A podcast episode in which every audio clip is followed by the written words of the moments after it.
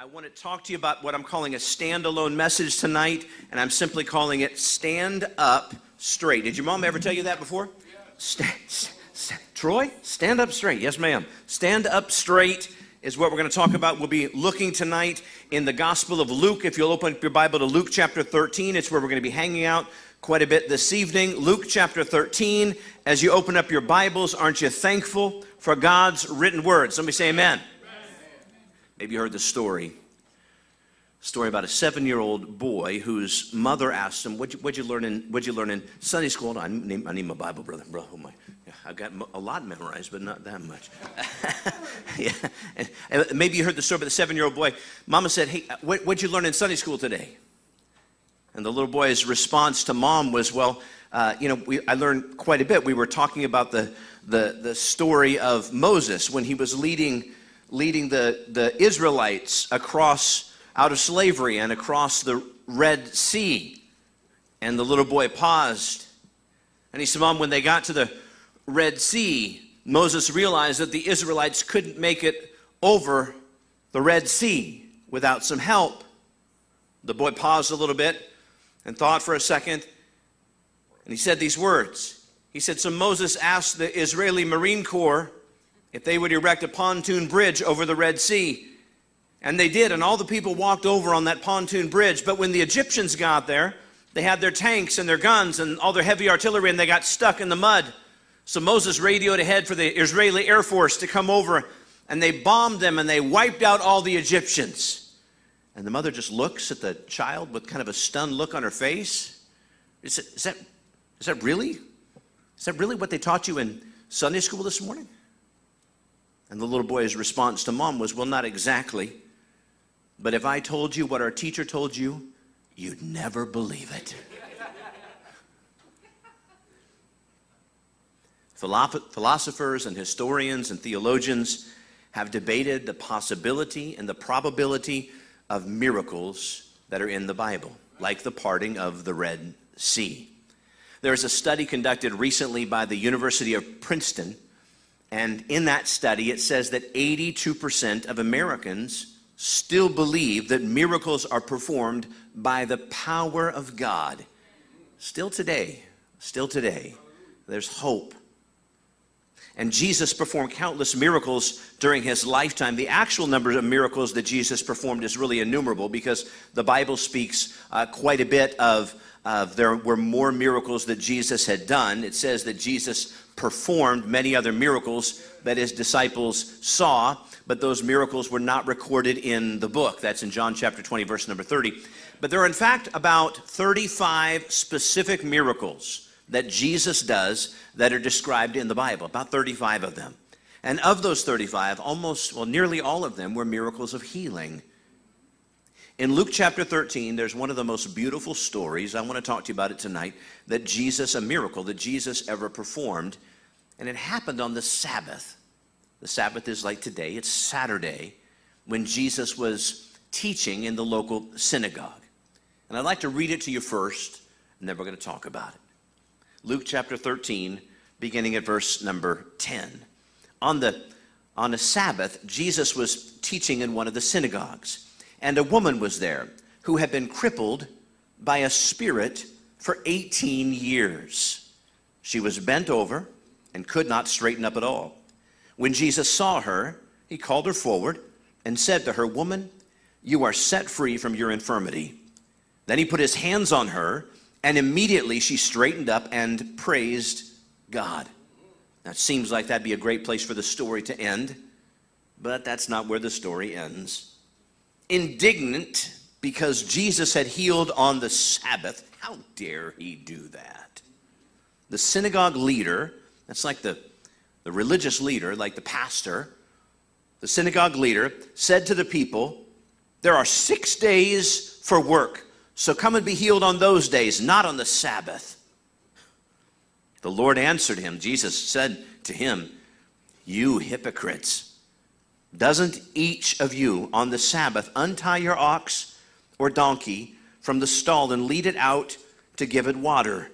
And then should not this woman, a daughter of Abraham, who Satan has kept bound for 18 long years, be set free on the Sabbath day from what bound her. And when he said this, all his opponents were humiliated, but the people were delighted with all the wonderful things he was doing. Somebody say, Amen. One of the wonderful reasons why this story is, is so powerful, and really why the Bible is so powerful, is because we have the opportunity to see the scriptures through various vantage points from different perspectives. It's kind of why we have the four biographies of Jesus Matthew, Mark, Luke, and John. Same story, written from a different vantage point, written from a different perspective. And so, what I want to do tonight, today, is I would like for us to take a look at this story through various vantage points, viewpoints. And so, vantage point number one let's look at the story through the lens of the crippled woman, the person who needed to be healed.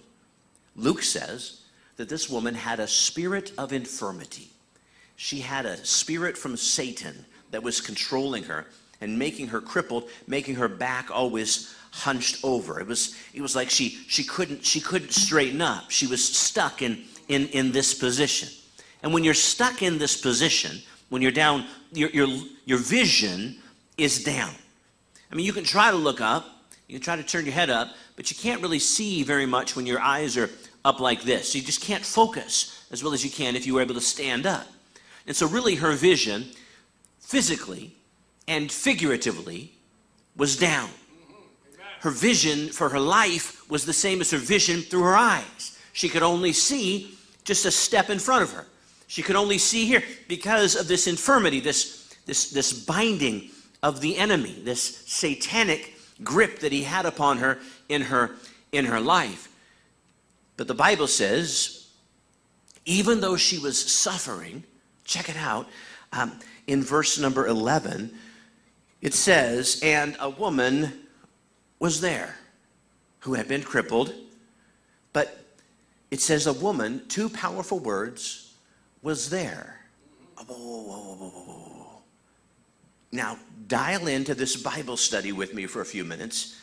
She was there. She didn't feel like being there, but she was there. She, she was hunched over, but she was still there. She was embarrassed by her position, but she was there. She couldn't look anybody in the eye, but she was there. She probably drew a lot of attention she didn't want upon herself, but she was still there. She didn't feel like it at all, but she was there. I wonder if I had been crippled for 18 years, would I have been faithful to go to church and worship God week after week like this woman? I imagine this woman probably prayed. Don't you think she prayed? I mean, I think she probably prayed. God heal me. God take this away from me. Would you would you take give me some relief? But but but she didn't become in the midst of not being healed for 18 years by God, she didn't become bitter, she didn't become resentful at all. That's a miracle. A, a lesser person might have become angry or disillusioned with, with God. I mean, come on. It's been almost two decades. Many people feel that way about God. Our neighbors, maybe you. Suffering often causes people to withdraw from God, maybe even blame Him for their pain. But this woman loved God despite her disability. And she was always loyal to him. It's a, it's a powerful testimony when you look at this story through the, the lens, the eyes of this woman. Think about what she would have missed out on had she not been in church that day. Wow. Think about what, what you might miss out on when you're not in the gatherings. Like, like, like this, this woman, her presence was probably an encouragement to many people in the crowd that day. I'm, I'm, sure there were many people who loved on her and encouraged her as well, but I'm pretty sure she was encouraged just by being there. That's what happens when we're faithful to church. That's what that's a natural outpouring of what takes place when we're faithful unto God. And in fact, that's the real purpose of, of meeting together. Well, leave your Bible bookmarked here. We're going to come back, but I want you to turn forward a few chapters into, into the book of Hebrews, right toward the end of your Bible. In Hebrews chapter 10, verse number 24, it says, and, and let us consider how we may spur one another on toward love and good deeds. Well, what, well, how do we spur each other on? If we're faithful, we gather together. How do we spur each other on so we can love people that are unlovable?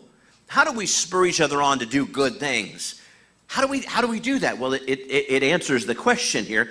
Um, uh, um, let, us, let us consider how we may spur one another on toward love and good deeds, not giving up meeting together, as some are in the habit of doing,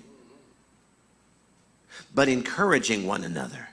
And all the more as you see the day, that's Jesus, the day approaching, Jesus' imminent return. He's coming back for his church you can't really, um, you can't really thoroughly embrace and, and, and appreciate the love, acceptance, nurturing, the care, the concern that the church family has for you if you're not faithful to the church. I told my girls this growing up um, you want a friend, you got to be a friend, right?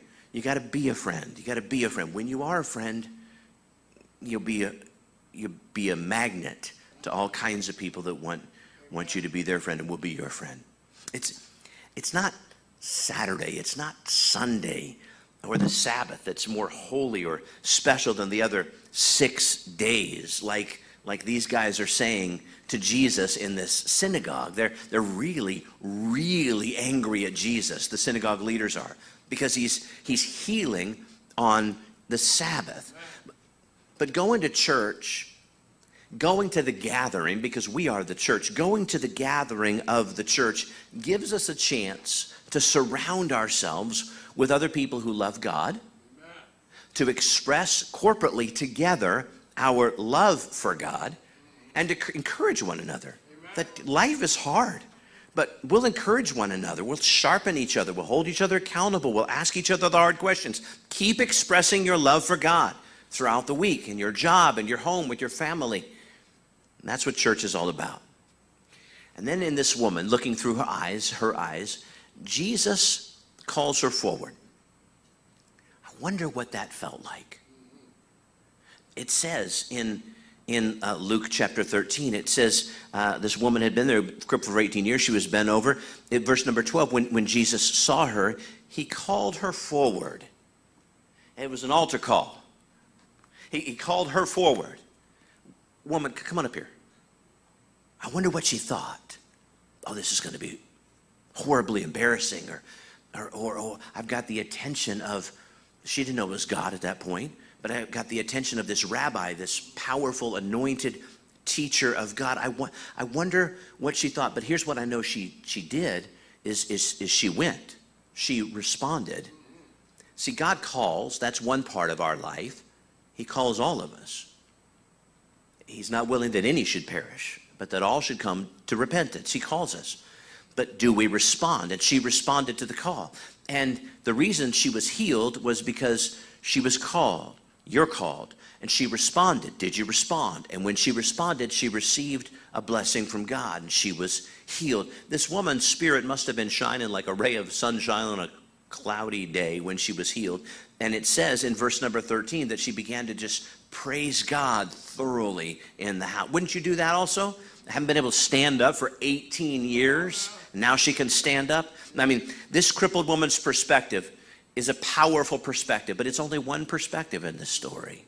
So now I want to take a look at the second vantage point, and that's the vantage point uh, of Christ.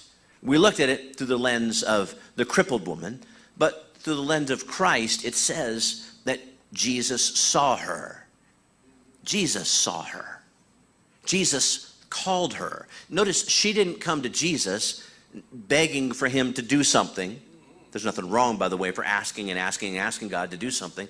But, but she didn't do that. He called her. He, he wanted her to know that I see your infirmity. I see your pain. I see your suffering. And he called her over to him. In this world, I, I found a couple of things. Americans last year bought over 3 billion Tylenol. Isn't that interesting? Jesus knows every headache you've ever experienced.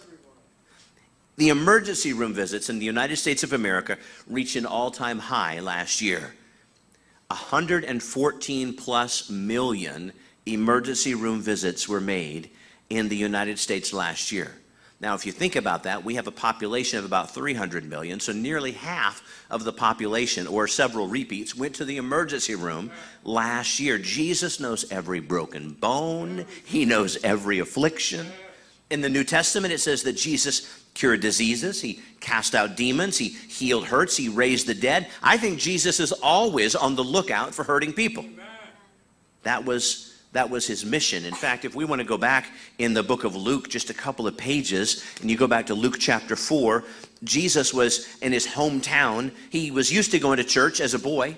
Now he's a 30 year old young man, and he is in the same hometown in Nazareth, and um, he's been invited. He's been invited because he's a rabbi now, he's a teacher of God's word. He's been invited to, to, to read some of God's word, some of the old. So here's what happens. The the, the synagogue leader in Nazareth on that day happened to have one of the scrolls. Like 39 books in the Old Testament. Let's say they had 39 scrolls, not exactly how it worked, but they had scrolls of the Old Testament. And the synagogue leader pulls out the scroll of Isaiah and he hands it to Jesus. And he Jesus unrolls the scroll, and it says he takes just a minute and he finds a particular place in the book of Isaiah. And Jesus is sitting down and he begins, or excuse me, standing up and he begins to read to them. And he says, in verse number 18, chapter 4, the Spirit of the Lord is on me. Now he's reading the words of Isaiah that were a prophecy several hundred years earlier than this, that literally were prophesying this moment in time. Jesus saying these words. The Spirit of the Lord is on me because he has anointed me to proclaim good news to the poor. He has sent me to proclaim freedom for the prisoners and recovery of sight for the blind, to set the oppressed free, to proclaim the year of the Lord's favor. And then the Bible says that he rolls up the scroll, hands it back to the, the, the priest, and then he sits down. And what happens in this particular portion is the scripture is read when you're standing, but when you're sitting, everybody begins to lean forward. In our culture, it's a little different.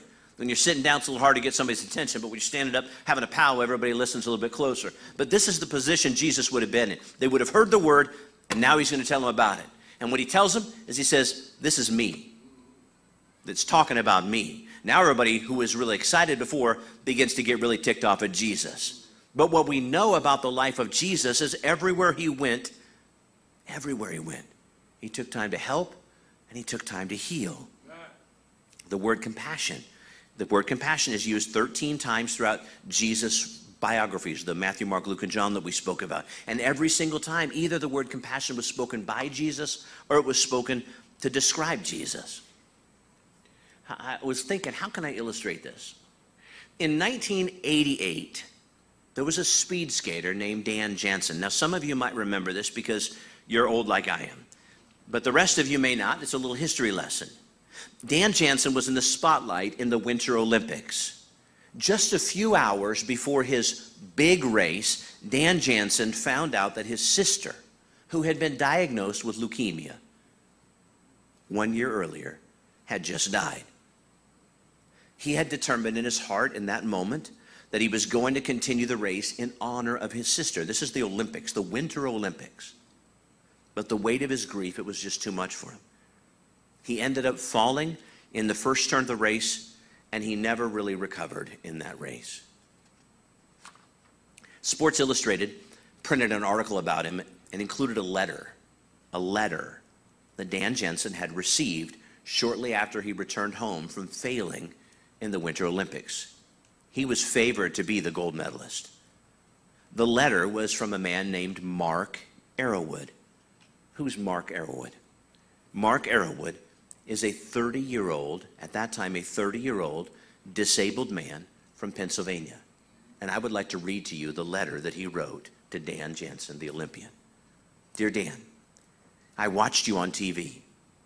I'm sorry that you fell two times. If I was Dan, I would have been like, I could probably do without that last little comment there. Was it snarky? But whatever. I, am sorry that you fell two times. I am in Special Olympics. I won a gold medal at Pennsylvania State Summer Olympics right after my dad died seven years ago. Before we start the games, we have a saying that goes like this Let me win. But if I can't win, let me be brave in the attempt.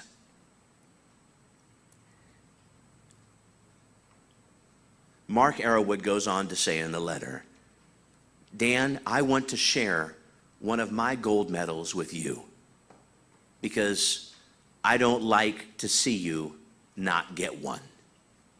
Try hard and try again in four more years.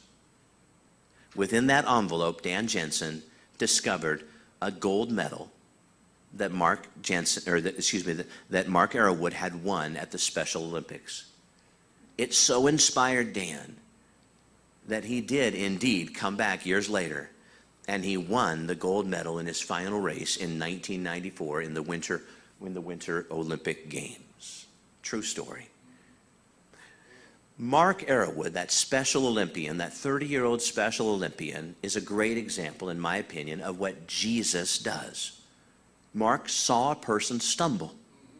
He was moved with compassion and he was motivated to help. Are you like Jesus? And do you see you see stumbling people all around you? Are, are you moved with compassion? And are you motivated to help? As we strive to be more like Jesus, we realize that oftentimes the possessions, the stuff that God gives to us, are, are really given to us to help us reach people with the love of God. In, in fact, I want to refer you to just, just one verse in the book of, of Galatians. Galatians uh, chapter 6, verse number, number 2. Carry each other's burdens, and in this way you will fulfill the law of Christ. Did you carry anybody's burdens this week? Man, I, ho- I hope you did. I said, vantage point number one, there's this crippled woman in this story, and we've got to see it through her eyes. But I think we get stuck there. We just see it through her eyes. But vantage point number two, we need to see it through the, through the eyes of Christ, of Jesus. Unfortunately, whenever somebody does something great, there's always going to be the third vantage point, and that's the vantage point of the critics. There's always going to be people that's going to criticize you. Some of you experienced quite the criticism this week. The synagogue leader was angry. Of all people, he shouldn't have been the one to be angry, but he was angry because, because Jesus healed on, on the Sabbath day. In fact, he says in Luke chapter, uh, Luke chapter 13, verse number 14, let's just reread what, he, what happens here. Indignant because Jesus had healed on the Sabbath, the synagogue leader said to the people, There are six days for work, so come and be healed on those days, not on the Sabbath. It's just what strange. It's, it's weird. It doesn't make sense to us, does it? I mean, somebody's sick, and they need to be made whole again. It, it doesn't, it, it's a strange criticism. They could have attacked Jesus in a number of different ways.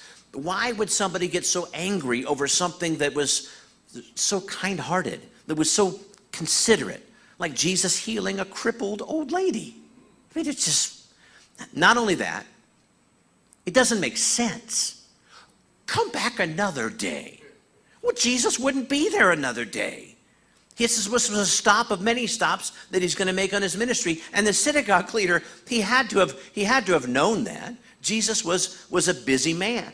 And who's to say he was going to be? It just doesn't even, it doesn't make sense to me when I, when I pause and, and think about it. But none of that really mattered to this synagogue leader.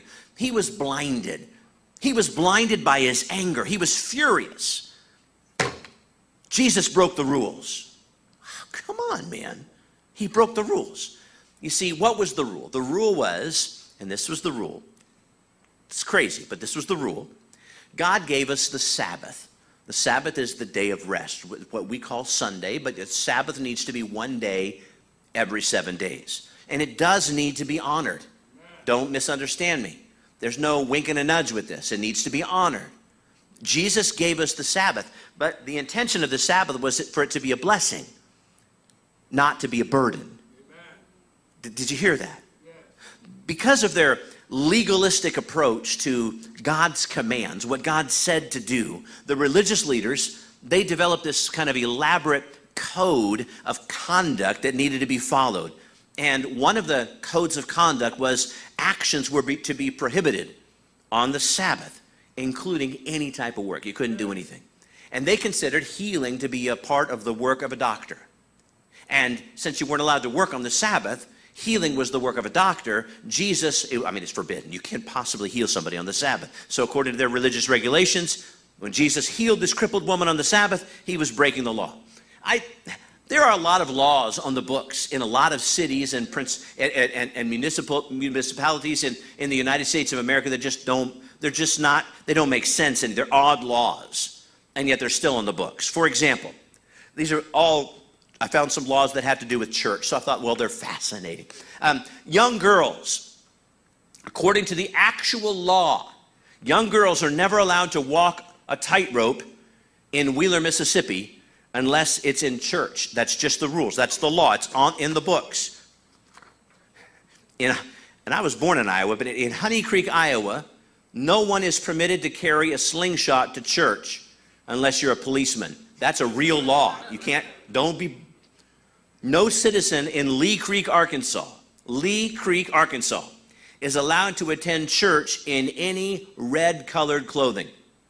That's a law. So, at least one of you in here tonight would be in deep trouble. Isn't that right, Danny? Right? And in Blackwater, here's a good one. In Blackwater, Kentucky, I don't know. I don't. You got to wonder how did they come? Somebody had to have broken the law to make make a law, right? Tickling a woman under her chin with a feather duster while she's in a church service carries a penalty of $10 and one day in jail. Leave your feather duster at home. Jesus apparently considered these convoluted codes of conduct that the religious leaders had concerning the Sabbath day to be in the same category as these other odd laws. Earlier, Jesus explained in, in the Gospel of Mark, let me go back there and just kind of share with you what he says in, in Mark's Gospel, uh, chapter 2, verse number 27. He says, The Sabbath, the Sabbath was made for man, not man, not man for the Sabbath.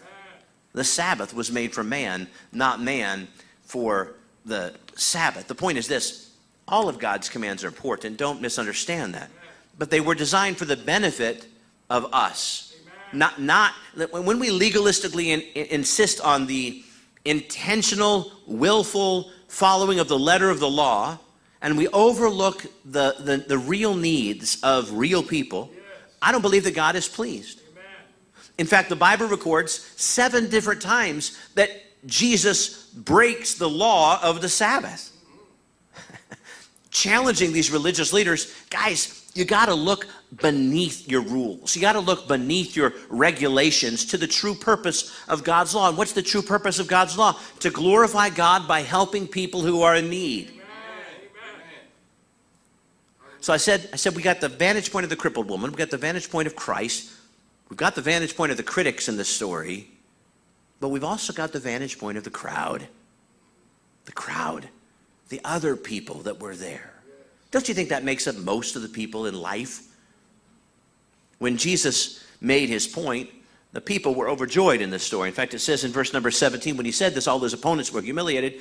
But the people, the crowd, they were delighted with all the wonderful things that he was doing. Why?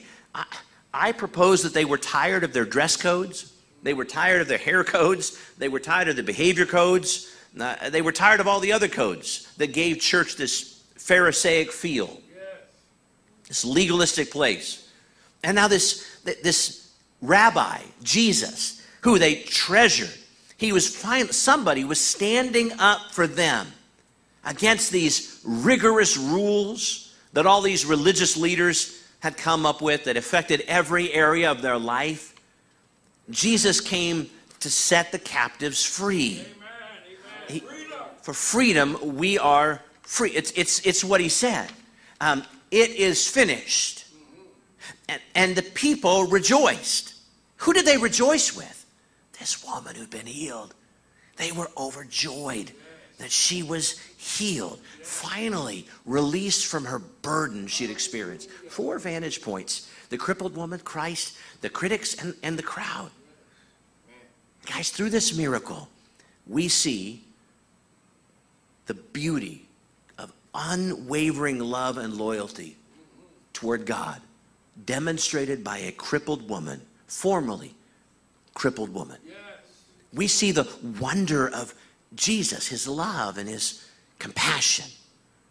We see that what he's his his his effort, his energy, his love toward the needs of people. We see the futility of legalism and we see the joy of redemption.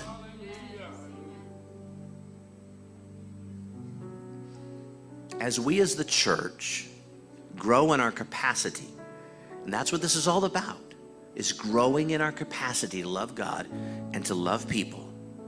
Let's be as committed as this crippled woman was.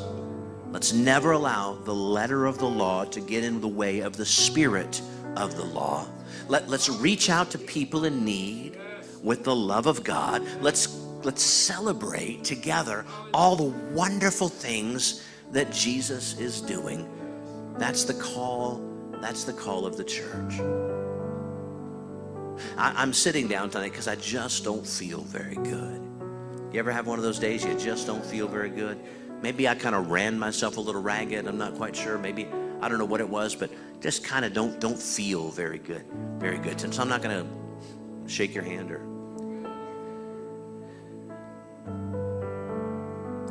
But I don't want to miss the opportunity to coach and to champion and to cheer our church family on. To really seeing this story, this healing story, through the lens of the crippled woman, uh, of Christ, because he feels the same way about you as he did about her. Of the critics, they're going to be around. You need to expect in this world you're going to have critics. And, and, and the crowd is all around. In other words, people are watching. Are they going to rejoice based upon your reaction? Or are they going to walk away? Let's pray together. Mighty God, thank you. Thank you for this story of healing. Thank you, God, that this really happened. Thank you, God, there's so many backstories and, and underlying plot twists within this just half of one page in Scripture. And yet, there's so many vantage points that we can see ourselves in the story. Maybe tonight we're part of the crowd. Maybe, maybe, tonight we've been a critic. Maybe, maybe tonight we can actually see it through the lens of Christ that, while he loved her, so he must love me. Or maybe we can see it through the lens of this crippled woman. With your heads bowed and your eyes closed, in a very real sense, we're just like this crippled woman. Sin has so twisted and crippled each one of us, we can't even lift our faces to God. But Jesus, Jesus Christ, has called each one of us over to Him to be healed. And when we're touched by Jesus, we're released from that cold grip of satanic oppression and sin. And at that point, we are free, free to look up at the face of our Savior. We can stand up straight once and for all. God, that's what we want tonight. That's what we want tonight. So if the Lord is speaking to you through this passage, through this scripture, I'm not sure how he's speaking to you, but I'm, I'm confident he speaks to us through his word. And I'd like you to respond just right there where you're at. Modesto or online, right here in the Lathrop campus. Just begin to say, God, help me. I feel twisted and crippled. Help me. I had not experienced Christ in this way before. Help me to embrace his love and know that he's for me. And, and, and he's calling me. I don't have to beg and wave my hands to try to get his attention. He sees my need before I even know it. Help me, God, to realize there's always going to be critics. It doesn't take away the sting, but it sure does give me some foreknowledge to know that, that they're there. But God, help me never to be one. Oh, God, help me never to be one. And Lord, help me be mindful of the crowd. That there are people watching all over the place in my workplace, in my school, my neighborhood, when I'm driving in my car, as my wife reminded me today. People are watching. The crowd is all around. May we emulate the love of Christ everywhere we go. We'll give you the praise. We'll give you the glory. Give you the honor. In Jesus' name. In Jesus' name.